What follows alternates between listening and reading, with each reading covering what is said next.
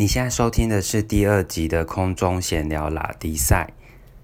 今天想要来拉的话题呢，就是成为空服员之后你所需要的特质。我觉得这个东西我一直都蛮想聊的，因为飞了这么多年，有一个特质，我觉得我自己没有到很好，但是我觉得这个特质真的很重要，就是呢，睡觉。我觉得能睡是福，能吃也是福。但是睡觉成为一个空服员之后，我觉得这个这算一个算是一个能力吗？我觉得很很重要。应该是说，如果你把空服员这一个职业看成是一个一辈子，就是你会做很久很久的职业，那我觉得，呃，有一些点就是比如说，呃，维持对工作的热情啊，然后对组员啊，对客人要有友善啊，有同理心，然后。保持微笑，然后良好的社交能力等等等，我觉得这些你如果能做到，那当然是很好。但是我觉得最重要、最重要就是，如果你想要做一辈子的话，你真的要能睡。对，因为刚刚上述讲的那些东西啊，我觉得都是可以靠努力啊练练习，或者是你也可以把它用，就是你也可以把它假出来。所谓的假就是 A K A fake，F A K E。因为我觉得像睡觉这件事情就没办法假，就也可 maybe 可以练习吧，但我就觉得不能假。然后为什么我飞了这几年，我这样子觉得能睡真的很棒？因为我真的很羡慕有一些同事，就是随时随地都可以睡。比如说车上，就是我们就上坐车去上班嘛，或者是到了国外，然后就会有车子接我们去饭店，然后这时候也可以睡。然后更不用说酒店，就是。一到酒店就睡，然后想睡就睡，然后再来就是飞机上，因为如果长班就轮休嘛，那我们有组员休息的床。唉，我只能说我真心羡慕，因为以前有一个朋友就是非常能睡，就是随时随地都可以睡，然后就是俗称就是骆驼，他就是又不像别人会频尿会想上厕所，他就是一睡就是。根本不会有尿意，他就是可以，就是一直继续睡下去，我觉得超强哎，好羡慕。举例刚刚，因为我刚刚有提到，呃，车上，然后酒店就是饭店，然后还有飞机上的那个组员休息的床嘛。呃，举例来说，比如说讲飞机上的那个组员休息床好了，其实就是呢，呃，我们航班，我以我们公司来说，我们就是会分组嘛，就是分两组。那当第一组去休息的时候，第二组。第二组就会 on duty，那等我第一组回来之后，那原本在 on duty 的那第二组他们就会去休息，对。但是因为我们长班不见得都是晚上出发，虽然说大部分呃大部分的长班飞欧美啊那些都会是晚上出发，但也是会有白天出发的嘛。然后这时候呢就很尴尬啊，就是你会是第几组去睡？这个通常因为以我们公司来说。嗯、就是我们分成两组去轮休。那今天就是你有可能被分到第一组或第二组，就先睡或后睡。嗯，出发的航班有可能是早上出发，白天出发，有可能是晚上出发的。那其实不管是日班、日班或夜班。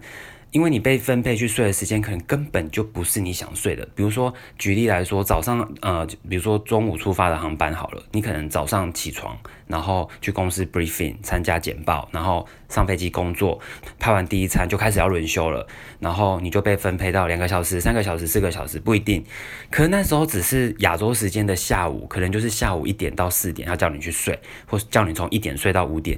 以我来说啦，怎么可能这么好睡？就是 我白天才刚刚起来，现在就是我一整天最 active 的时候。就是你叫我说怎么能睡，但偏偏我又不能去决定我是要第一组或第二组，因为这通常都是座舱长决定的。除非当然有同事愿意跟你换，那如果有人愿意跟你换的话，那就是 another case 嘛。然后，呃，只能说这种分配方法，有些人如果就是。你就是不管嘛，反正你看到床，好像就是摸到只要有床，有有那个纰漏有那个那个棉被那种感觉，你就你就想睡，那我真的是恭喜你。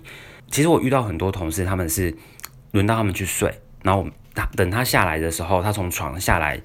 跟我们就是交接的时候，就问说：“哎，那你刚好睡到吗？”我曾经有遇过有些人是说，他从来在飞机上他都睡不着，maybe 他认床，I don't know。但是我就觉得这种人超可怜的，就是他不论哦，不论任何时间，我听过最夸张的是，他不管是第一组去睡或第二组去睡，早早上或晚上，只要他是在飞机上，他就是睡不着。那我觉得很可怜啊。然后再来就是，通常比如说晚班好了，有时候第一组去睡人就很 lucky 啊，因为已经熬夜了，然后拍完第一餐，他们就可以去睡，就觉得很羡慕。因为第二组的人，我们就要等他们回来嘛，然后可能要等三个小时、四个小时，就是那时候就已经从夜晚已经熬到天亮了，超级想睡。我自己也有遇过几次啦，就是被分配到第二组去休息，然后超眼睛就是已经快睁不开了，然后就是每次遇到这种方法，就是。呃，同事就可能就说，哦，好了，那你去就是去厕所稍微休息一下，然后洗把脸什么什么的，就是可以在里面，你知道，稍微放个五分钟的空，然后再走出来这样。然后这是飞机上组员的休息的部分。那以饭店来说，因为其实我们到饭店的时间，我们飞到国外，然后到饭店的时间可能是当地的早上或晚上，不一定。因为我比较常飞欧洲班嘛，那因为欧洲班通常我们就是会白天到，然后那时候可能当地的五点、六点、七点不一定，我可能就摸一下、洗个澡啊、吃个东西、看个影片、回个讯息，然后我就会逼自己睡。可是我就会设闹钟，就不能睡太多，因为到的时候是早上嘛。如果我一直睡睡睡睡睡睡到晚上，那当地那时候的晚上叫我继续睡，我就没办法睡，所以我就要设个闹钟，然后下午起来，然后就去做别的事情。那我自己这么多年来，我都是这么做的。不论我到什么国家、什么地方，只要我到那个国家那边是晚上，我就把它当成对，这就是晚上。我就是 follow 那边的时间，该睡觉我就睡觉，该活动有白有有阳光的时候，该活动我就去活动。对，我就尽量做到这样子。然后我自己会觉得睡觉很重要，是因为睡觉就是。也是因为充足的睡眠，就是会比较有精神，比较有体力。尤其是如果你已经就是到了当地，然后你如果你过你每天都睡得很乱，那其实你还有回程嘛？我们还要回程从国外飞回来。那从国外飞回来那一段，如果你整个时间是乱的的话，那你工作起来就会非常痛苦。可能你才刚上飞机，你才刚坐了巴士要去机场，客人都还没有登机，你就已经非常想睡，那就是后面会很难熬。所以。我觉得睡眠真的很重要。那从睡眠又讲到时差的部分，我自己是觉得调时差也很痛苦，因为呃，你整个睡眠是乱的。你一上飞机，如果长班一开始有轮休，叫你去轮休那两三个小时，你就先睡过一次了。然后到当地你又睡了一次。那像我是到当地，如果是白天，我会先定闹钟，先睡一小段嘛，对。然后晚上我再继续睡。回来的时候在飞机上时间又乱了一次，因为就是。可能从太平洋到大西洋，大西洋到太平洋之类的，整个时间又乱了一次。然后回来了之后，又要再调一次。那总之，我就觉得整个时间很乱。那这样子听下来，就是整个自己在哪一个 time zone，就是已经非常乱。